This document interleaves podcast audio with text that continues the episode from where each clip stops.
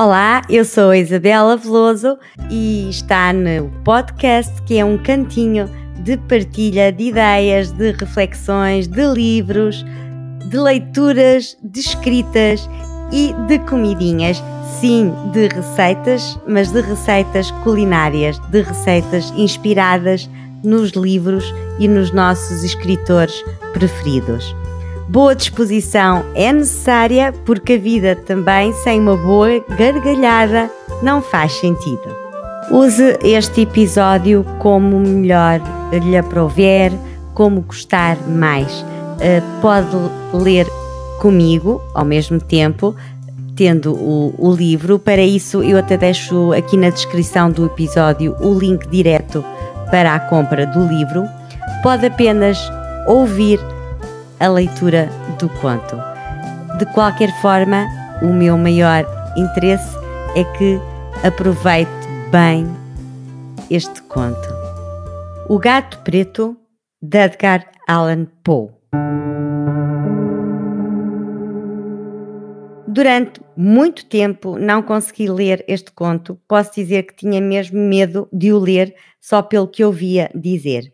Mas isso já foi há muito, muito tempo mas o medo, um bocadinho de receio ainda cá está. E achei mesmo por bem iniciar este novo quadro do podcast com este conto para podermos ler juntos e uh, pelo menos eu perder completamente o medo que tenho sempre que leio uh, este conto escrito pelo grande mestre Edgar Allan Poe. Este conto foi publicado em 1843 nos Estados Unidos.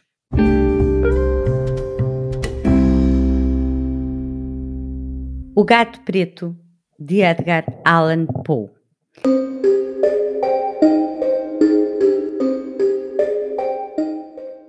Não espero nem solicito o crédito do leitor para a tão extraordinária e, no entanto, tão familiar história que vou contar.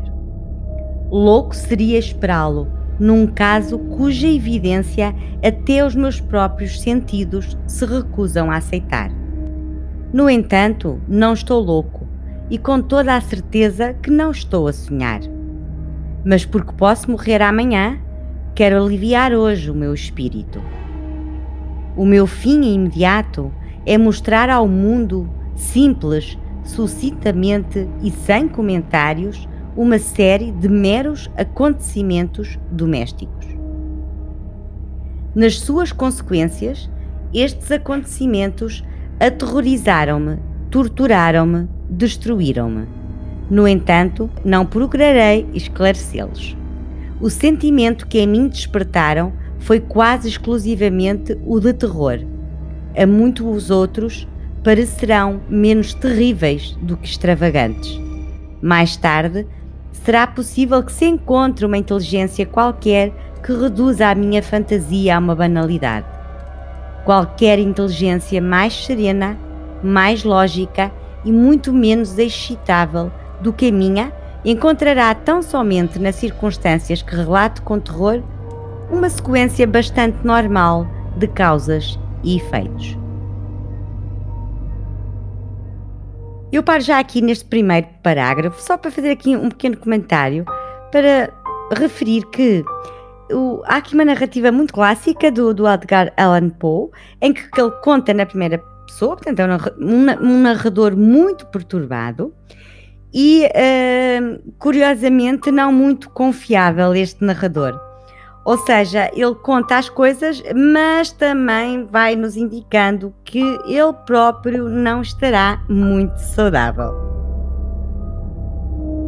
Então, continuando. Já na minha infância era notado pela docilidade e humanidade do meu carácter. Tão nobre era a ternura do meu coração que eu acabava por tornar-me num joguete dos meus companheiros. Tinha uma especial afeição pelos animais e os meus pais permitiam-me possuir uma grande variedade deles. Com eles passava a maior parte do meu tempo e nunca me sentia tão feliz como quando lhes dava de comer e os acariciava. Esta faceta do meu carácter acentuou-se com os anos e quando homem, aí achava uma das minhas principais fontes de prazer.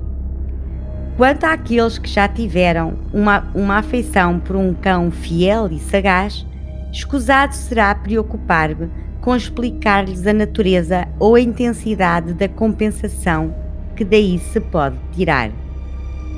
No amor desinteressado de um animal, no sacrifício de si mesmo, alguma coisa há que vai direito ao coração de quem tão frequentemente pôde comprovar a amizade mesquinha e a frágil fidelidade do homem. Casei jovem e tive a felicidade de achar na minha mulher uma disposição de espírito que não era contrária à minha. Vendo o meu gosto por animais domésticos, nunca perdi a oportunidade de me proporcionar alguns exemplares das espécies mais agradáveis. Tínhamos pássaros, peixes dourados, um cão, coelhos, um macaquinho e um gato. Este último era um animal notavelmente forte e belo, completamente preto e excepcionalmente esperto. Quando falávamos da sua inteligência, a minha mulher, que não era de todo impermeável à superstição, fazia frequentes alusões à crença popular que considera todos os gatos pretos como feiticeiras disfarçadas.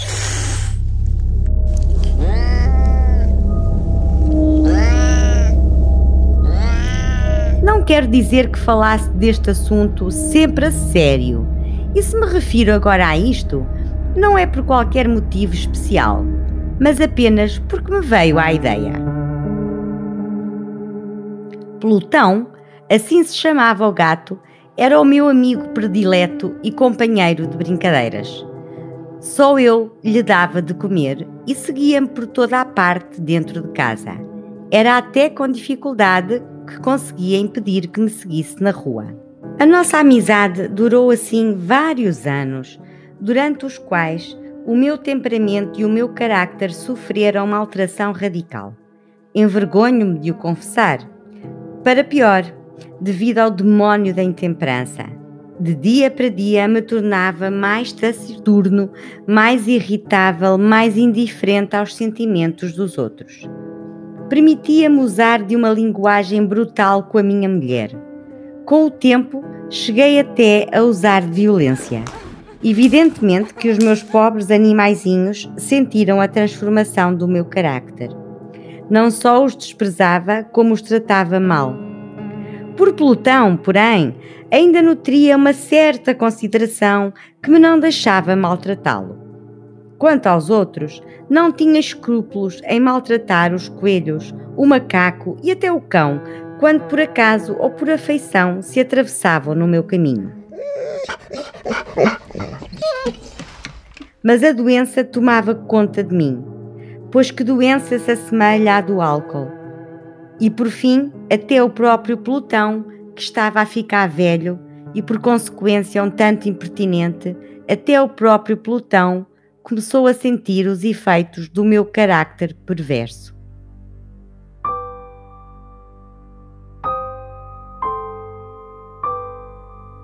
Faço aqui uma segunda pausa, que aqui o próprio Alan Poe ele, ele, ele próprio sofreu de alcoolismo e então conhecia muito bem as consequências.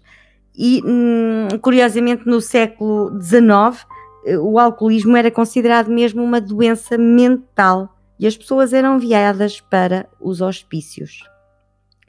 Continuando.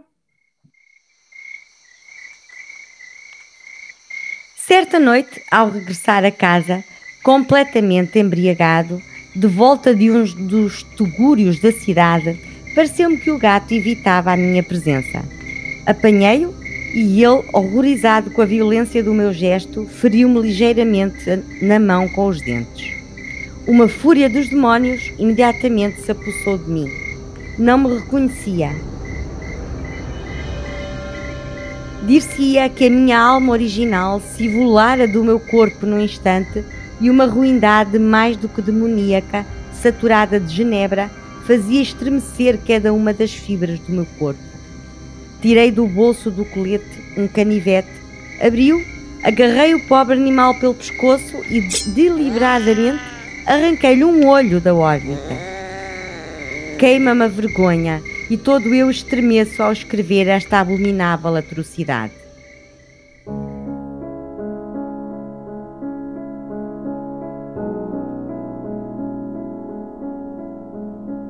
Quando com a manhã me voltou a razão, quando se dissiparam os vapores da minha noite de estúrdia, experimentei um sentimento misto de horror e de remorso pelo crime que tinha cometido. Mas era um sentimento frágil e equívoco e o meu espírito continuava insensível. Voltei a mergulhar nos excessos e depressa afoguei no álcool toda a recordação do ato. Entretanto, o gato curou-se lentamente. A órbita, agora vazia, apresentava na verdade um aspecto horroroso, mas o animal não aparentava qualquer sofrimento. Vagueava pela casa como de costume, mas, como seria de esperar, fugia aterrorizado quando eu me aproximava. Porém, restava-me ainda o suficiente do meu velho coração para me sentir agravado por esta evidente antipatia da parte de um animal que outrora tanto gostara de mim. Em breve, este sentimento deu lugar à irritação. E para minha queda final e irrevogável, o espírito da perversidade fez de seguida a sua aparição. Deste espírito não cura a filosofia. No entanto, não estou mais certo da existência da minha alma do que do facto que a perversidade é um dos impulsos primitivos do coração humano. Uma dessas indivisas faculdades primárias ou sentimentos que deu uma direção ao carácter do homem. Quem se não surpreendeu já uma centena de vezes cometendo uma ação néscia ou vil pela única razão de saber que a não devia cometer? Não temos nós uma inclinação perpétua pesa ao melhor do nosso juízo para violar aquilo que constitui a lei, só porque sabemos que o é? E digo que este espírito de perversidade surgiu para a minha perda final. Foi este anseio insondável da alma por se atormentar, por oferecer violência à sua própria natureza, por fazer o mal só pelo mal, que me forçou a continuar e finalmente a consumar a maldade que infligi ao inofensivo animal. Certa manhã, a sangue frio, passei-lhe um nó corredio ao pescoço e enforquei-o no ramo de uma árvore. Enforquei-o com as lágrimas a saltarem-me dos olhos e com o mais amargo remorso no coração. Enforquei-o porque sabia que me tinha tido afeição e porque sabia que não me tinha dado razão para a torpeza. Enforquei-o porque sabia que ao fazê-lo estava cometendo um pecado, um pecado mortal que comprometia a minha alma imortal a ponto de a colocar, se tal fosse possível, mesmo para além do alcance da infinita misericórdia do Deus mais piedoso e mais severo.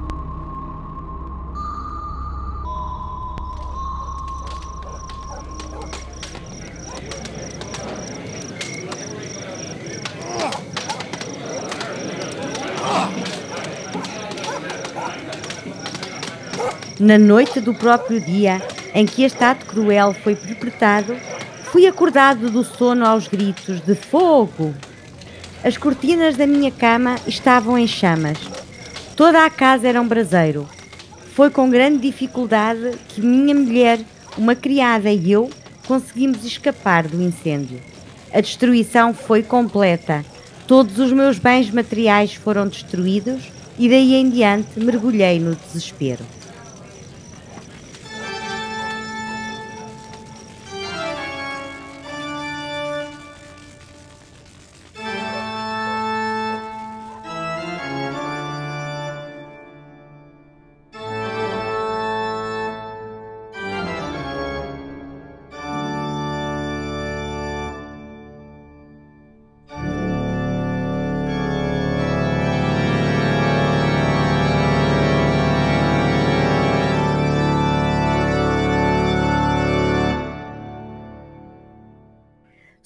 Superior à fraqueza de procurar estabelecer uma sequência de causa e efeito entre a atrocidade e o desastre.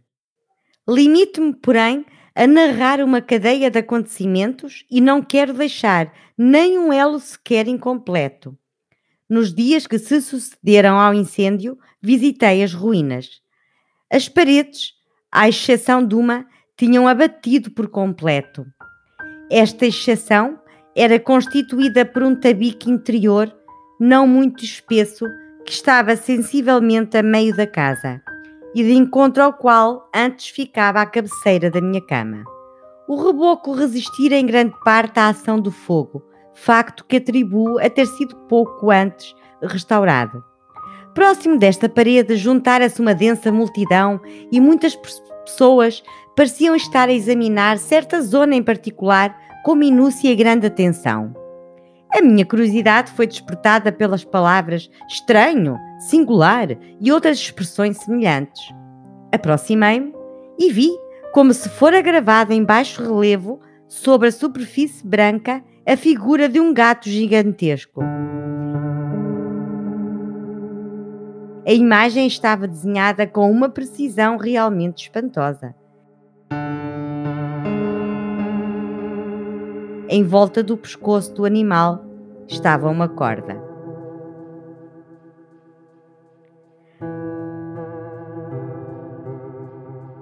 Mal vi a aparição, pois nem podia pensar que de outra coisa se tratasse, o meu assombro e o meu terror foram imensos. Por fim, a reflexão veio em meu auxílio.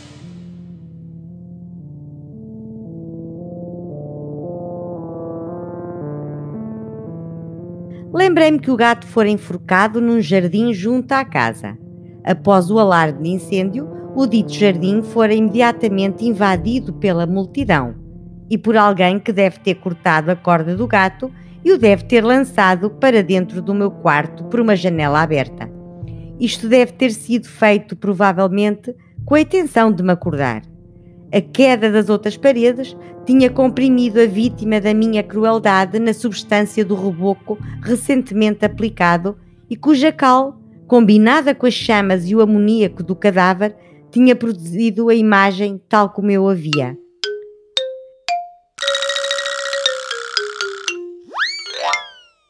Tendo assim satisfeito prontamente a minha razão, que não totalmente a minha consciência, sobre o facto extraordinário atrás descrito, não deixou este, no entanto, de causar profunda impressão na minha imaginação. Durante meses não consegui libertar-me do fantasma do gato, e durante este período voltou-me ao espírito uma espécie de sentimento que parecia remorso, mas que o não era. Cheguei ao ponto de lamentar a perda do animal e a procurar à minha volta, no sórdido dos tugúrios que agora frequentava com assiduidade, um outro animal da mesma espécie e bastante parecido que preenchesse o seu lugar.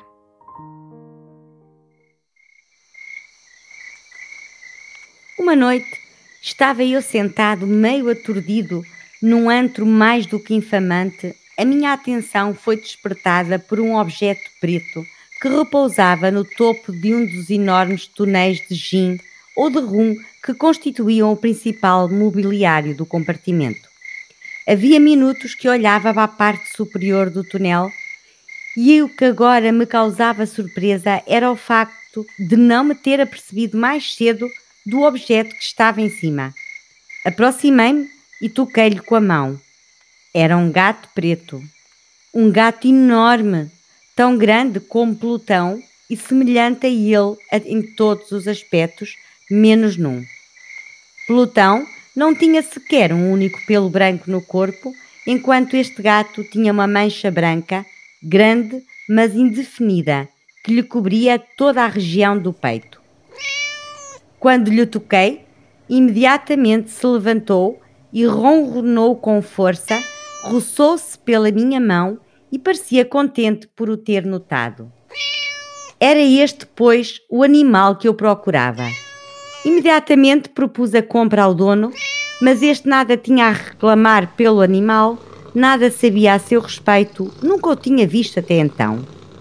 Continuei a acariciá-lo e, quando me preparava para ir para casa, o animal mostrou-se disposto a acompanhar-me.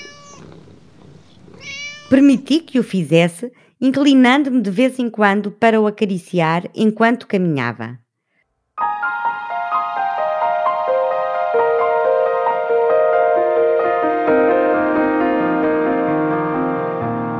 Quando chegou a casa, adaptou-se logo e logo se tornou muito amigo da minha mulher. Pela minha parte, não tardou a surgir em mim uma antipatia por ele. Era exatamente o reverso do que eu esperava. Mas não sei como nem porquê a sua evidente ternura por mim desgostava-me e aborrecia-me. Lentamente, a pouco e pouco, esses sentimentos de desgosto e de aborrecimento transformaram-se na amargura do ódio. Evitava o animal. Um certo sentimento de vergonha e a lembrança do meu anterior ato de crueldade impediram-me de o maltratar fisicamente. Abstive-me durante semanas de o maltratar ou exercer sobre ele qualquer violência.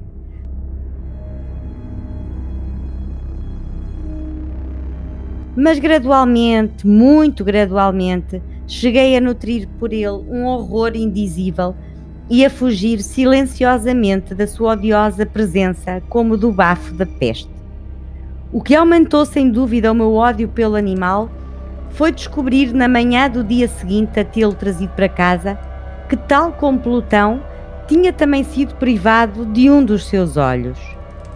Esta circunstância, contudo, mais afeição despertou na minha mulher, que, como já disse, possuía em alto grau aquele sentimento de humanidade que fora em tempos característica minha e a fonte de muitos dos, dos meus prazeres mais simples e mais puros. Com a minha aversão pelo gato, parecia crescer nele a sua preferência por mim.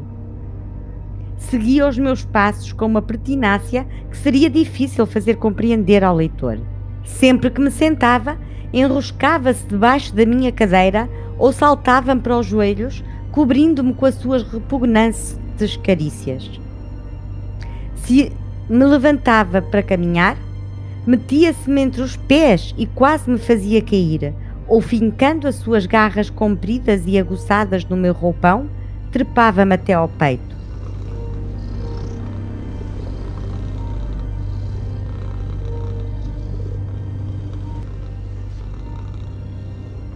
Em tais momentos, embora a minha vontade fosse matá-lo com uma pancada, era impedido de o fazer, em parte pela lembrança do meu crime anterior, mas principalmente devo desde já confessá-lo por um verdadeiro medo do animal.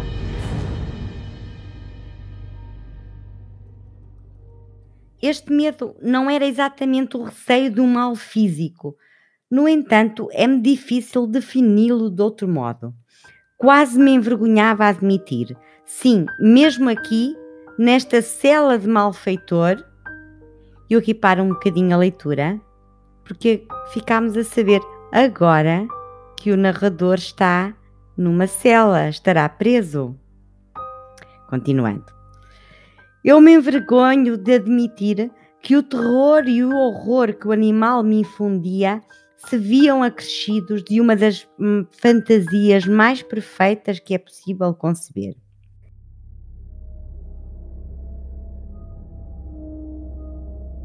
Minha mulher tinha-me chamado várias vezes a atenção para o aspecto da mancha de pelo branco de que já falei e que era a única diferença aparente entre o estranho animal e aquele que eu tinha eliminado. O leitor lembra-se-á que esta marca, embora grande, era originariamente bastante indefinida, mas gradualmente, por fases quase imperceptíveis e que durante muito tempo a minha razão lutou por rejeitar como fantasiosas, assumira finalmente uma rigorosa nitidez de contornos. Era agora a imagem de um objeto que me repugna mencionar. E por isso eu o odiava e temia acima de tudo e ter-me-ia visto livre do monstro se o ousasse. Era agora a imagem de uma coisa abominável e sinistra.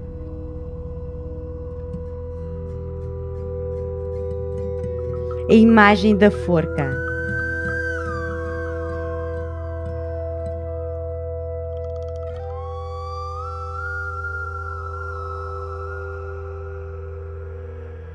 Oh, lúgubre e terrível máquina de horror e de crime, de agonia e de morte. Por essa altura, eu era, na verdade, um miserável maior do que toda a miséria humana.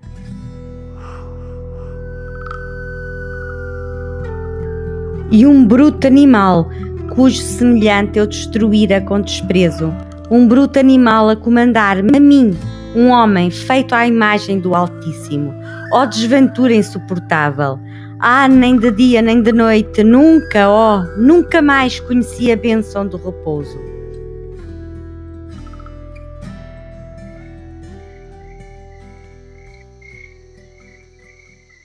Durante o dia, o animal não me deixava um só momento.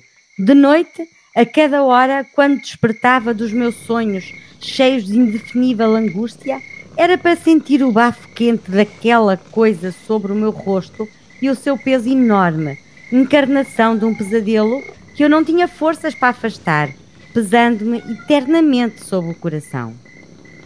Sob a pressão de tormentos como estes, os fracos resquícios do bem que havia em mim desapareceram. Só os pensamentos pecaminosos me eram familiares, os mais sombrios e os mais infames dos pensamentos. A tristeza do meu temperamento aumentou até se tornar em ódio a tudo e à humanidade inteira. Entretanto, a minha dedicada mulher era a vítima mais usual e paciente das súbitas, frequentes e incontroláveis explosões de fúria a que então me abandonava cegamente.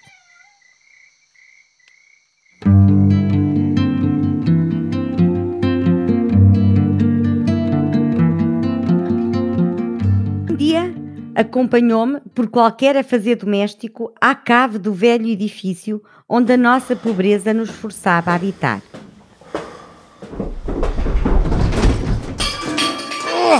O gato seguiu-me nas escadas íngremes e quase me derrubou, o que me exasperou até à loucura. Apoderei-me de um machado e, desvanecendo-se na minha fúria o receio infantil que até então tinha detido a minha mão, desferi um golpe sobre o animal que seria fatal se o tivesse atingido como eu queria. Mas o golpe foi sustido diabolicamente pela mão da minha mulher. Enraivecido pela sua intromissão, libertei o braço da sua mão e enterrei-lhe o um machado no crânio.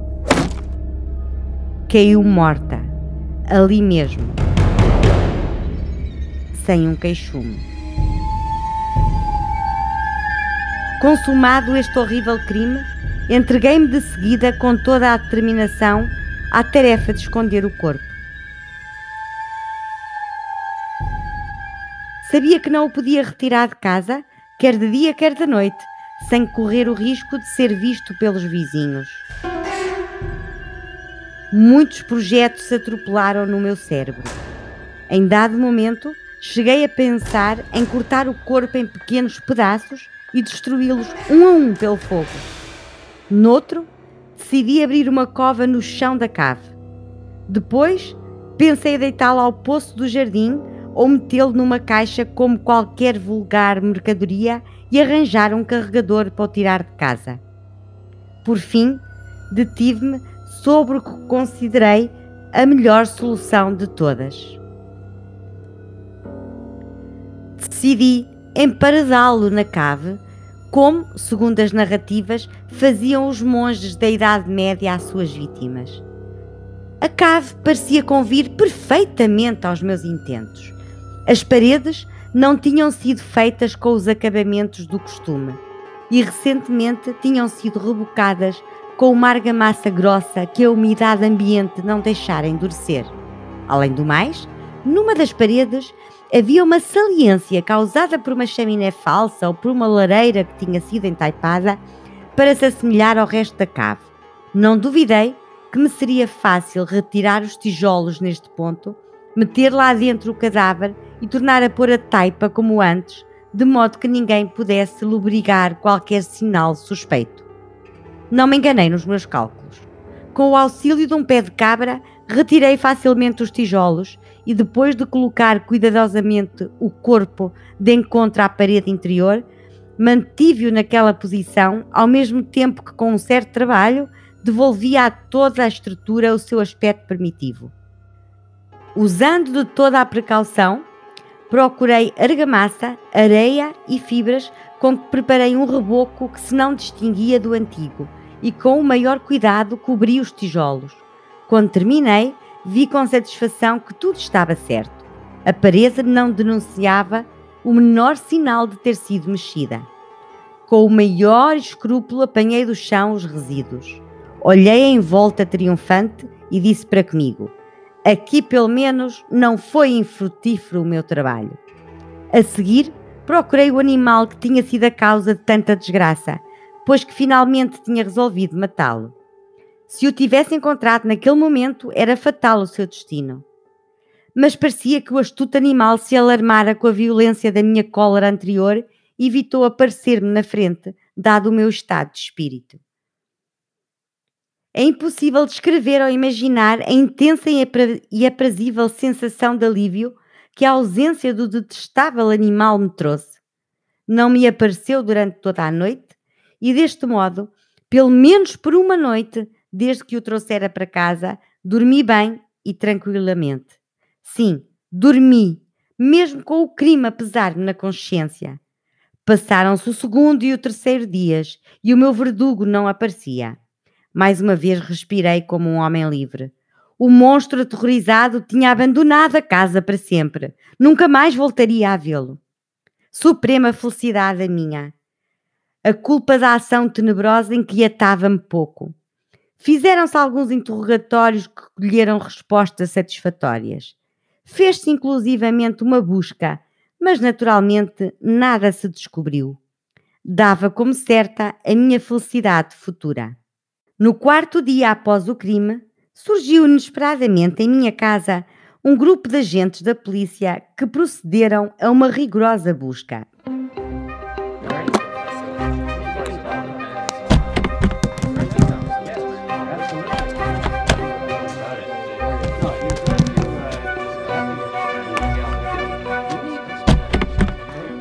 Eu, porém, confiado na impenetrabilidade do esconderijo, não sentia qualquer embaraço.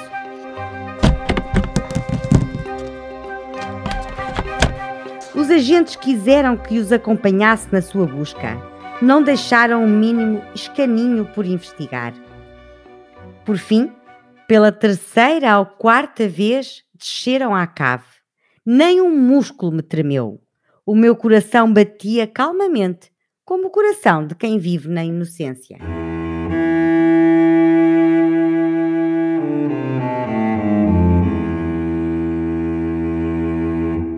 Percorri a cave de ponta a ponta.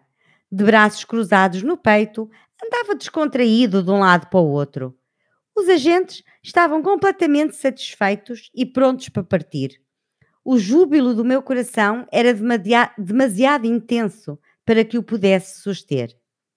Ansiava por dizer pelo menos uma palavra à guisa de triunfo e para tornar duplamente evidente a sua convicção da minha inocência.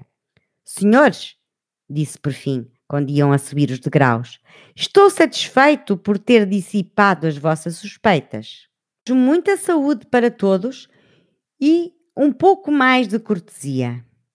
A propósito, esta casa está muito bem construída e, no meu furioso desejo de dizer qualquer coisa com a vontade, mal sabia o que estava a dizer. Direi até que é uma casa excelentemente construída estas paredes. Vão-se já embora, meus senhores. Estas paredes estão solidamente ligadas. E neste momento, por uma frenética fanfarronice, bati com força com uma bengala que tinha na mão, na parede atrás da qual se encontrava o cadáver da minha querida esposa.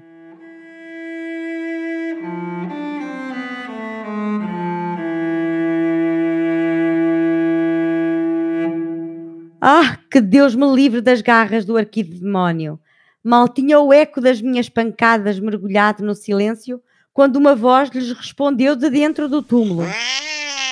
Um gemido, a princípio abafado e entrecortado como o choro de uma criança, que depois se transformou num prolongado grito sonoro e contínuo, extremamente anormal e inumano. Um bramido, um uivo, misto de horror e de triunfo, tal como só do inferno poderia vir, provindo das gargantas conjuntas dos condenados na sua agonia e dos, e dos demónios no gozo da condenação. Seria insensato falar dos meus pensamentos. Senti-me desfalecer e encostei-me à parede da frente.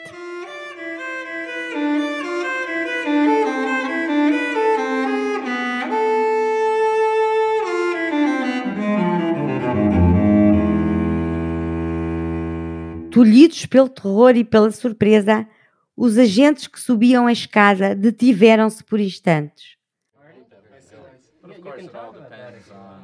Logo a seguir, doze braços vigorosos atacavam a parede.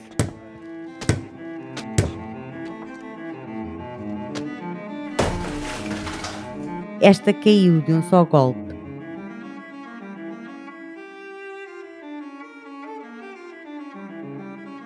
O cadáver, já bastante decomposto e coberto de pastas de sangue, apareceu ereto frente aos circunstantes.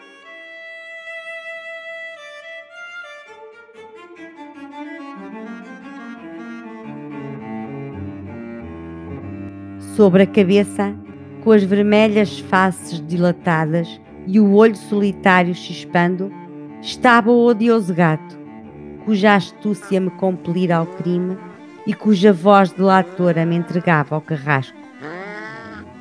Eu tinha emparedado o monstro no túmulo.